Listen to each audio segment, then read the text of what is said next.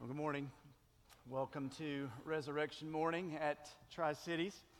Honored to be with you this morning. I want to go ahead and invite you to open your Bibles and find your place in Matthew chapter 16 is where we're going to land in just a few minutes. And uh, just have to say, I was over here listening to those songs, singing along with you, and no power of hell, no scheme of man just thinking as we're gathered here in East Tennessee celebrating the reality of the resurrection, it occurred to me that this morning millions of Jesus followers all over the world woke up holding on to the hope of the resurrection in places like Ukraine,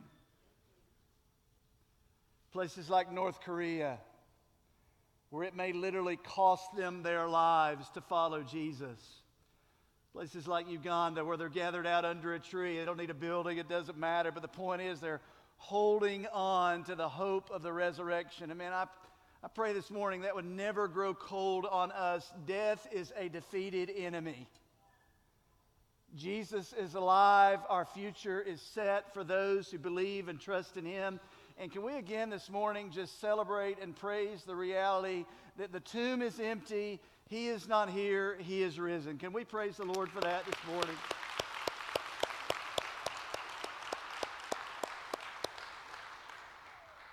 So, we're going to walk through Matthew chapter 16, around verse 13, in just a minute. If you're a guest and you're visiting with us, I want to let you know we're normally walking through 1 Peter verse by verse. We walk through books of the Bible, but we've taken a little detour this morning through 1 Peter. We'll jump, or in Matthew. We'll jump back in 1 Peter next week. Love for you to join us if you're a guest. Again, honored that you're here this morning.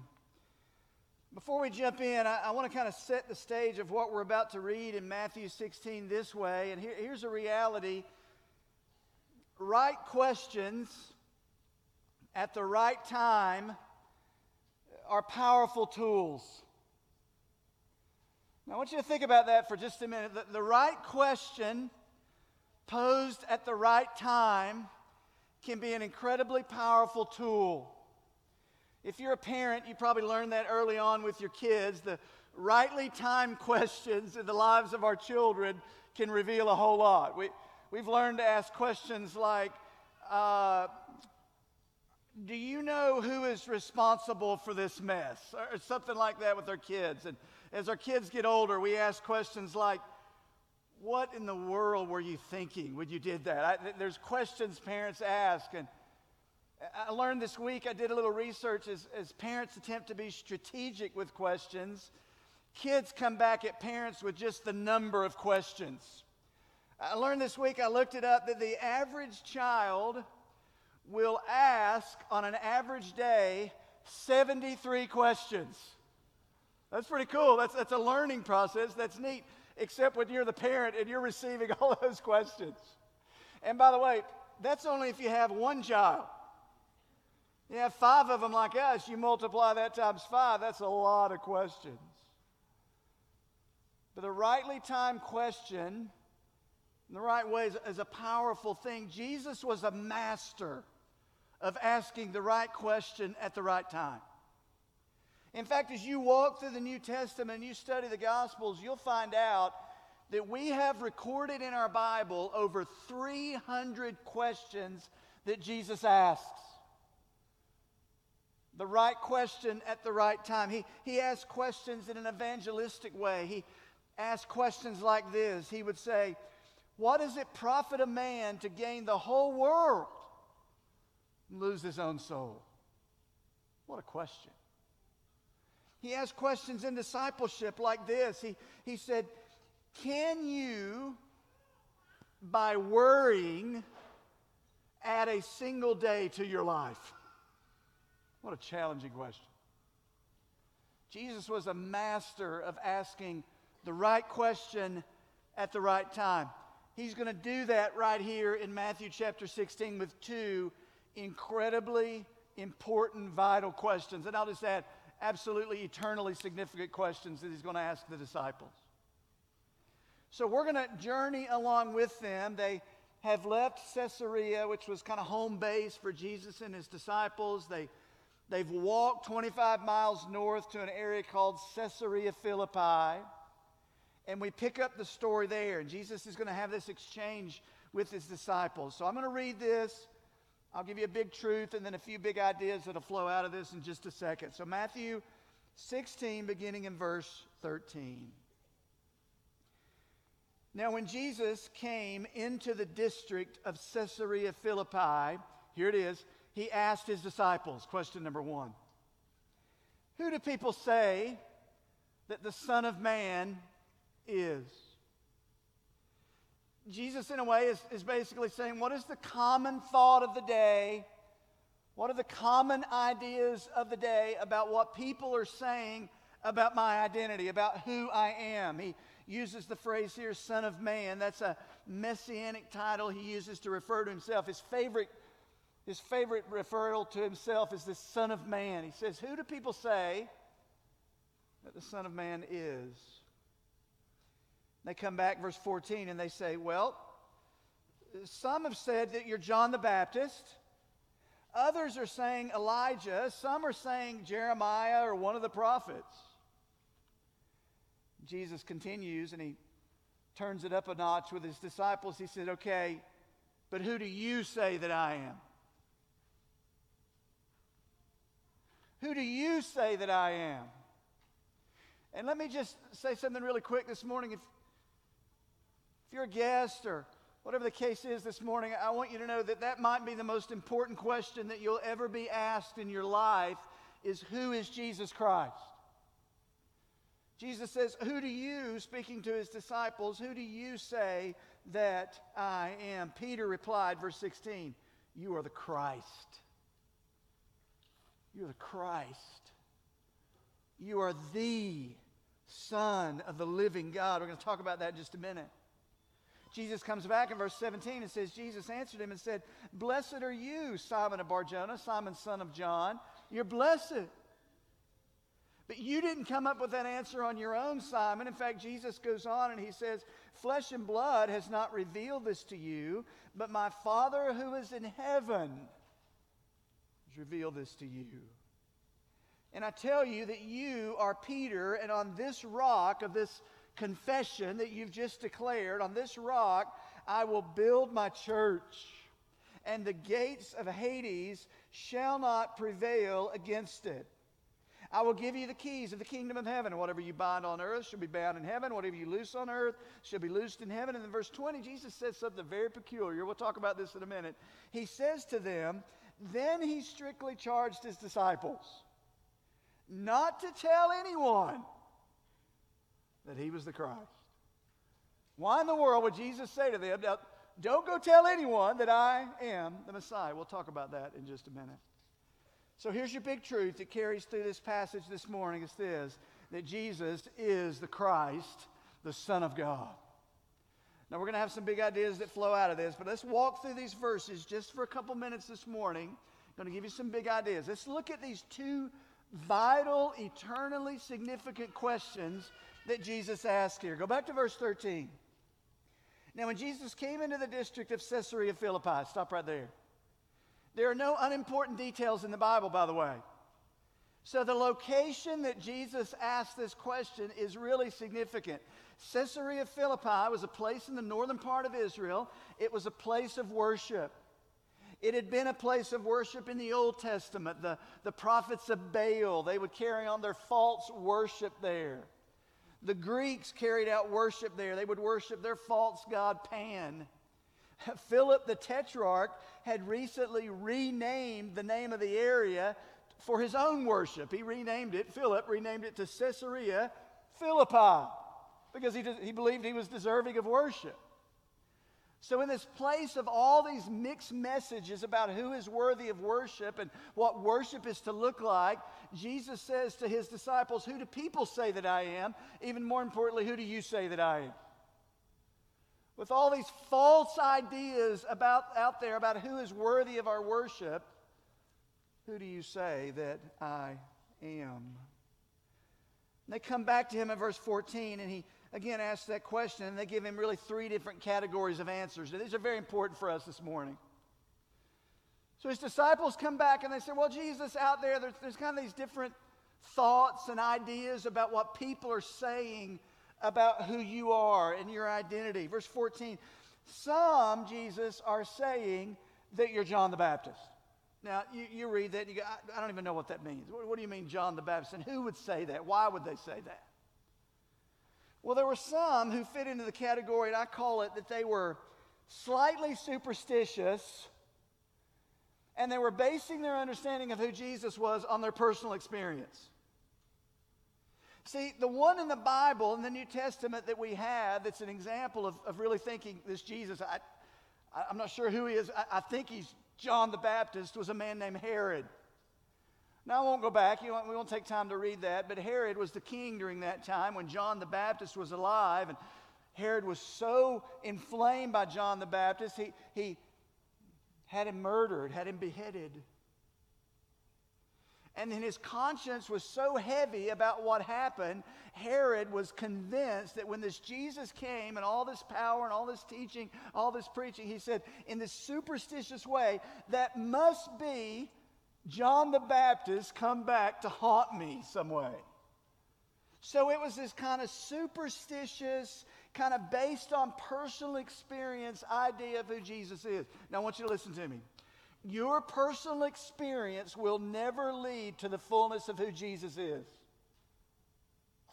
The reason Jesus is asking this question here, and the reason it's so pertinent for us today, same then, same today, you and I live in a sea of false information about the true identity of who Jesus is. That was a good spot for an amen, by the way. They live in a sea of misinformation and wrong information about who Jesus is. And they didn't even have Facebook back then, by the way. Jesus says, Who do people say that I am? Some say you're John the Baptist. Some say you're Elijah.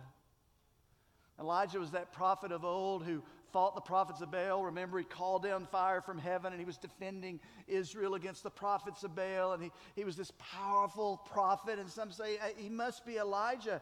That's this kind of nationalistic expectation, human opinion of who Jesus is. He's going to come, he's going to wipe out all the enemies, he's going to restore Israel, which one day he will. But at this point, that's not the reality. This was much, much less than who Jesus really was. So much more than just that. And then there's this other category that I think many of us might be tempted to fall into. They say, some say you're Jeremiah or one of the prophets. They don't really know. This is this view. It's a slightly scriptural view. it's the folks that know just a little truth. They know just enough to be dangerous. They've heard a little truth here, a little truth there. It might be Elijah, it might be one of the prophets. We don't really know. Just enough truth to be dangerous problem with all of these views is that none of these views even come close to who Jesus is in all of his glory and all of his fullness. Here's big idea number one is this human opinion never leads us to the truth about Jesus. So you just need to know if you're if you're trusting the sources of modern culture and you're trusting some internet stream or, or trying to figure out who Jesus is, Human opinion will always think less of Jesus than who he truly is. Human opinion will never lead us to the truth about Jesus. Personal experience, my own expectation, nor a smattering of misapplied scripture will ever fully reveal who Jesus is in all of his glory.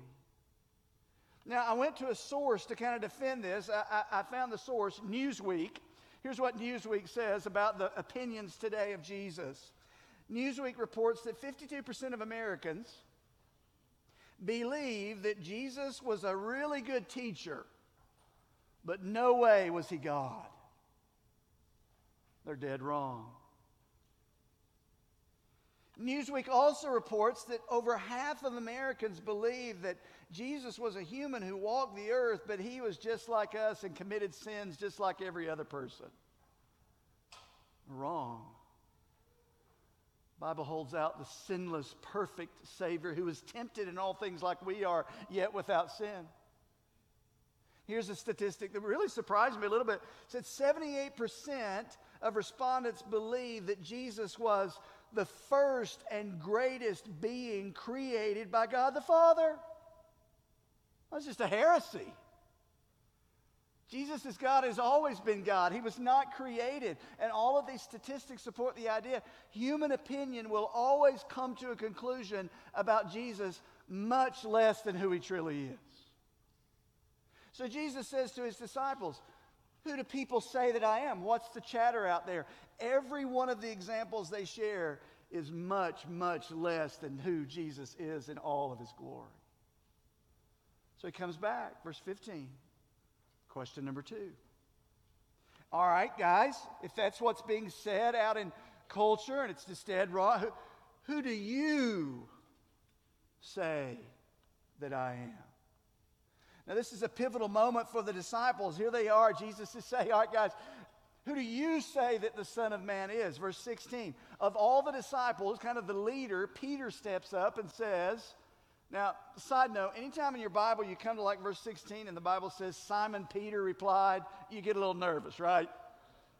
Peter has a reputation of just kind of missing it verbally, you know, foot and mouth disease. 16, Simon Peter replied, and he nails it, says, You are the Christ. He says, You are, and if you mark in your Bible, the Son of the living God. Not a, the distinct, only one Son of the living God. Peter nails it. And again, just look at this verse 16 and these descriptions of what Peter says. Peter is speaking for the group. He rises above the opinions of the day. Peter speaks divine truth and he says, Jesus, I believe you to be the Christ, the Messiah. I know you know this, but just for clarity's sake, Christ is not Jesus' last name, right? Jesus Christ. It's a title, it's a messianic distinction of the fullness of who he is. Peter is saying, You are the Christ, you are the Messiah, you are the promised one. Peter's a Jew. Peter's speaking to Jews, and Jews are around, and they're saying, You are the promised one who all of the prophets and all of the prophecies and all of the predictions for thousands of years have said, the promised one is coming. And Peter says, You are the one. And let me just tell you, if you're a Jew standing around and you hear Peter say that, you're either jumping in in full agreement with him or you're pushing back and say, Hold on, Peter, do you know what you're saying? Because Peter was saying the one promise to our forefather Abraham back in Genesis 12 of the one who would come as a descendant of Abraham and be a blessing to the entire world. Peter is saying, That promised one, you're him.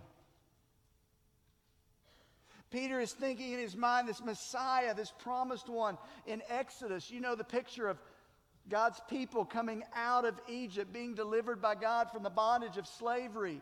And there's one of the plagues. The, the death angel is going to come through Egypt. And God said, God said, Your answer to the death angels to take a lamb, kill that lamb, take its blood, paint it over the doorpost of your house. And when the death angel passes through, if he sees the blood of the lamb, he will pass over and you will not incur the judgment. And it was a picture of the Lamb of God who was going to come and take away the sins of the world. And Peter says, You are the one. You are the Messiah. You are the promised one. He's saying, You're the one who was promised to David that to King David, a descendant from him would reign on the throne of Israel forever and ever and establish his kingdom forever and ever. And there's a lot Peter here doesn't understand, but he is saying, I believe you to be the promised one, the promised king of Israel. You are the promised descendant of Abraham. You are the Messiah. Incredible. And then he goes on and he says this He says, You are the Son of the living God, not a. Son of the living God is a, uh, it's a combining of the Old Testament name for God, of Yahweh in the Old Testament. And he's saying, You, Jesus, you are come forth from the living God, and you are God of very God yourself. An amazing reality here. And let's be fair, there's a lot Peter doesn't fully understand. It's like us, he's continuing to grow. But it seems here is what Peter does understand about the identity of Jesus. You are the promised one. You will redeem your people from the slavery of sin. You're sent from the living God. You are God yourself. There is no other. And he makes this incredible confession from his heart, not just an academic position about who Jesus is. This is a transformed heart. And Jesus comes back and says, You got it, Peter. Blessed are you, Peter. But before you get too confident in your own ability, Peter, Jesus comes back in verse 17 and he says, Blessed are you, Simon of Barjona. For flesh and blood did not reveal this to you, but my Father who is in heaven. Now, I want you to get this. This is huge.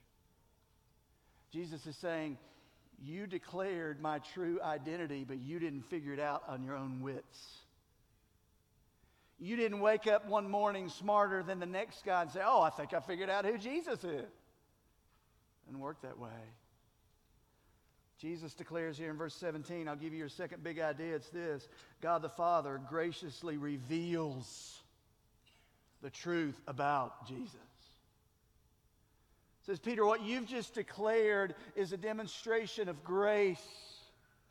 The scales have fallen from your eyes. You have believed, but you have been empowered and enabled to believe by the gracious favor of God the Father. The word blessed here is the idea, uh, we use this word throughout the New Testament. Jesus says, You're blessed, Peter. Now, that's not East Tennessee for bless your heart, Peter. You're such a good fellow. Just bless your heart. That's not what he's saying. The word blessed, as it's used throughout the New Testament, is a description of those who have received divine grace. In the Beatitudes, Jesus said, Blessed are the poor in spirit, for theirs is the kingdom of God. Blessed is the position of a recipient of divine grace who is right with God and right with the kingdom of God because of the grace of God. They've received divine favor and responded in faith and repentance. This, this is a glorious thing. I want you to get this this morning. Jesus is declaring a reality that ought to cause us to rejoice and shout to the top of our lungs. If you are here and you are a follower of Christ and you have given him your life, it is a result of the initiated, undeserved, divine favor of God.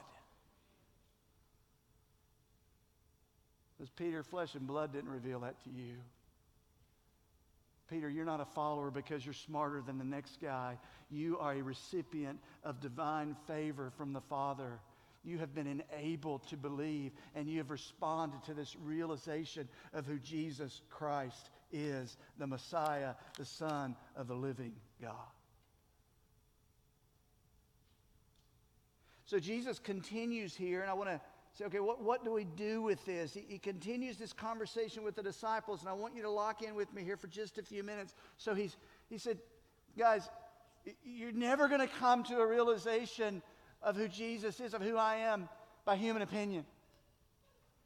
It is the gracious work of the Father to reveal and open your eyes to see who I am. And then he continues on, verse 18, and he says, And I tell you, Peter, that on this rock I will build my church.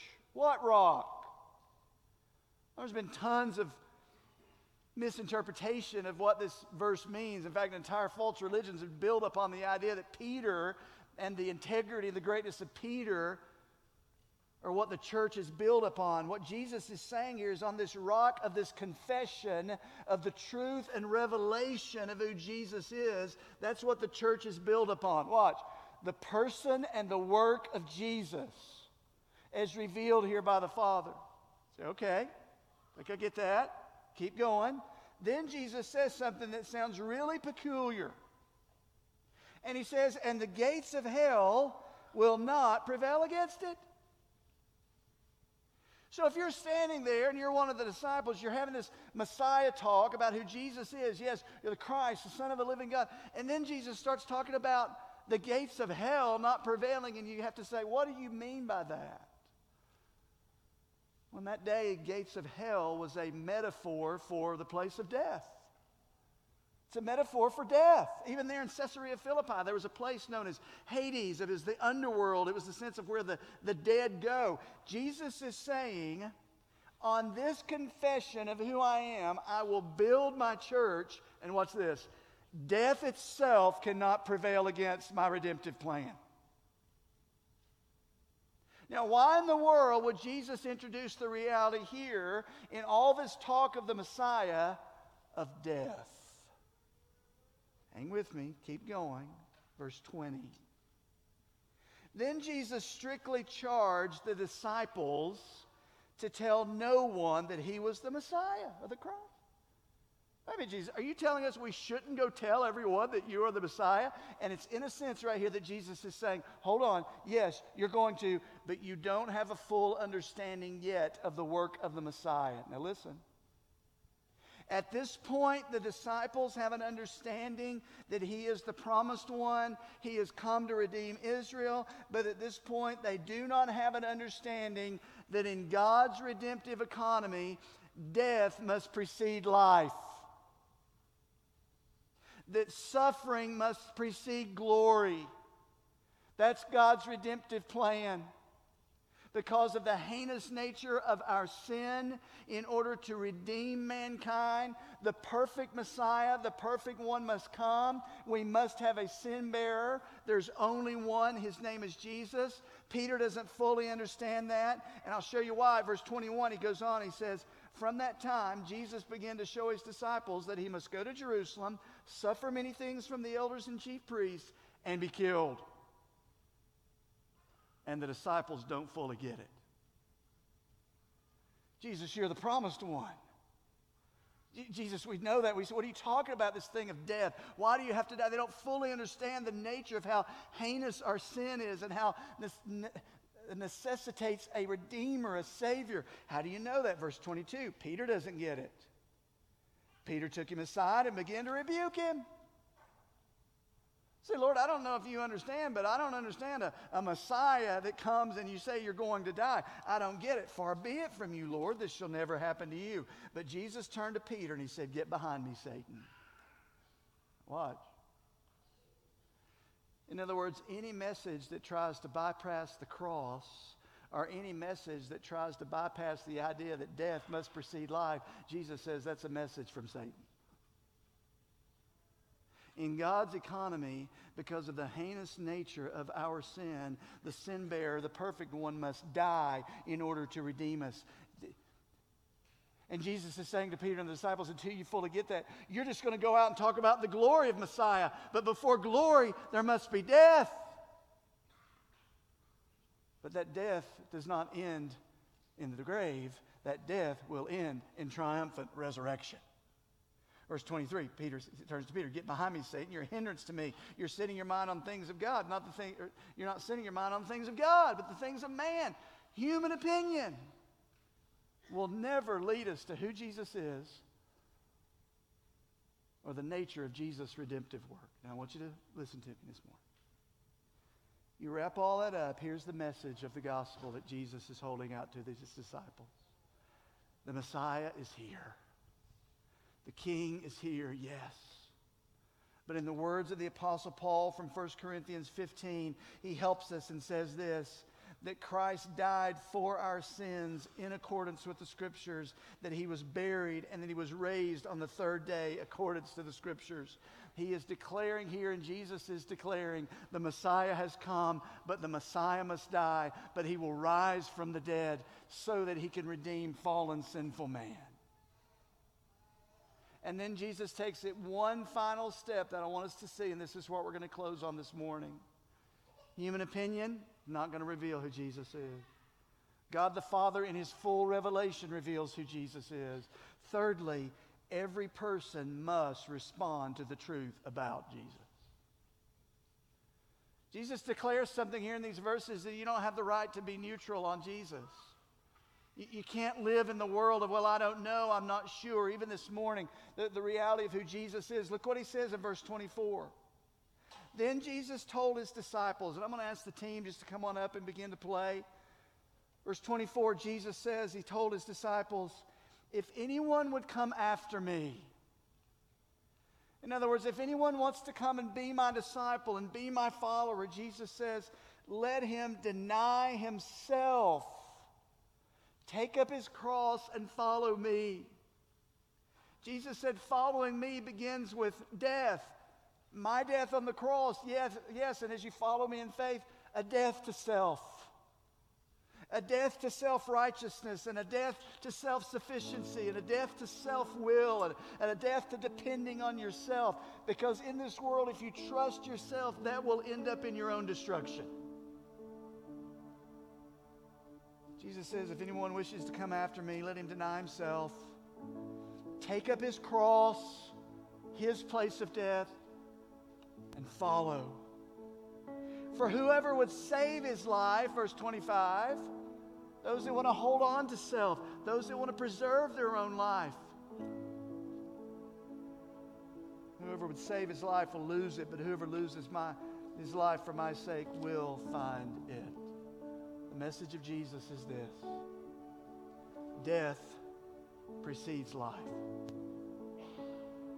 He has died in the place of sinners like you and me. He has risen from the dead to prove and demonstrate who He is, that He can conquer death. And then His call to us is in light of who Jesus is, the call is one of repentance.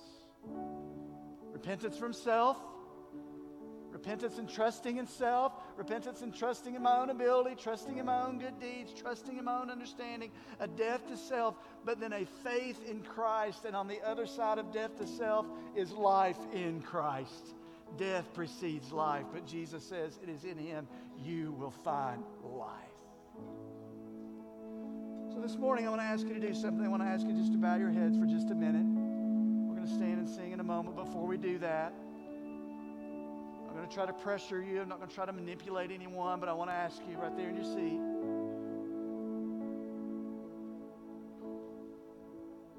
There are many in this room I know who are followers of Jesus. You've been born again.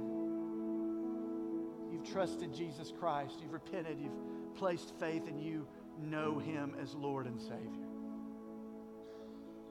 Challenge for you this morning as you hear this text is to know many around you are believing lies about who Jesus is. Tell the truth, share the message.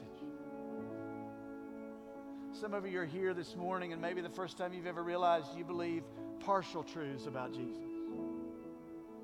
Maybe you've heard little bits and pieces, but you've never heard the fullness of our brokenness in sin and rebellion, but His perfection as our sin bearer, the promised one, the Son of the living God.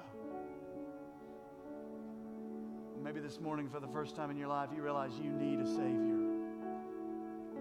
If that's you this morning and that's the desire of your heart, even right there where you're seated this morning, maybe you cry out to Him in prayer, something like this Lord Jesus, I need you. I cannot save myself. Because of my sin, I'm separated from you, but I realize you are my only sin bearer. Lord, I turn from self and I trust you. Jesus, I give my life to you. That's the desire of your heart. You prayed something like that. We'd love to speak with you in just a few moments. Pastor Daniel will say more about that in just a minute. Father, I want to thank you for this time. I thank you for this morning. I thank you for the truth of your word. Thank you for the reality of the resurrection. Thank you that the sting of death is gone. Thank you that the promise of life is found in Jesus. Lord, we love you and we praise you. In the name of the risen Christ, we pray. Amen.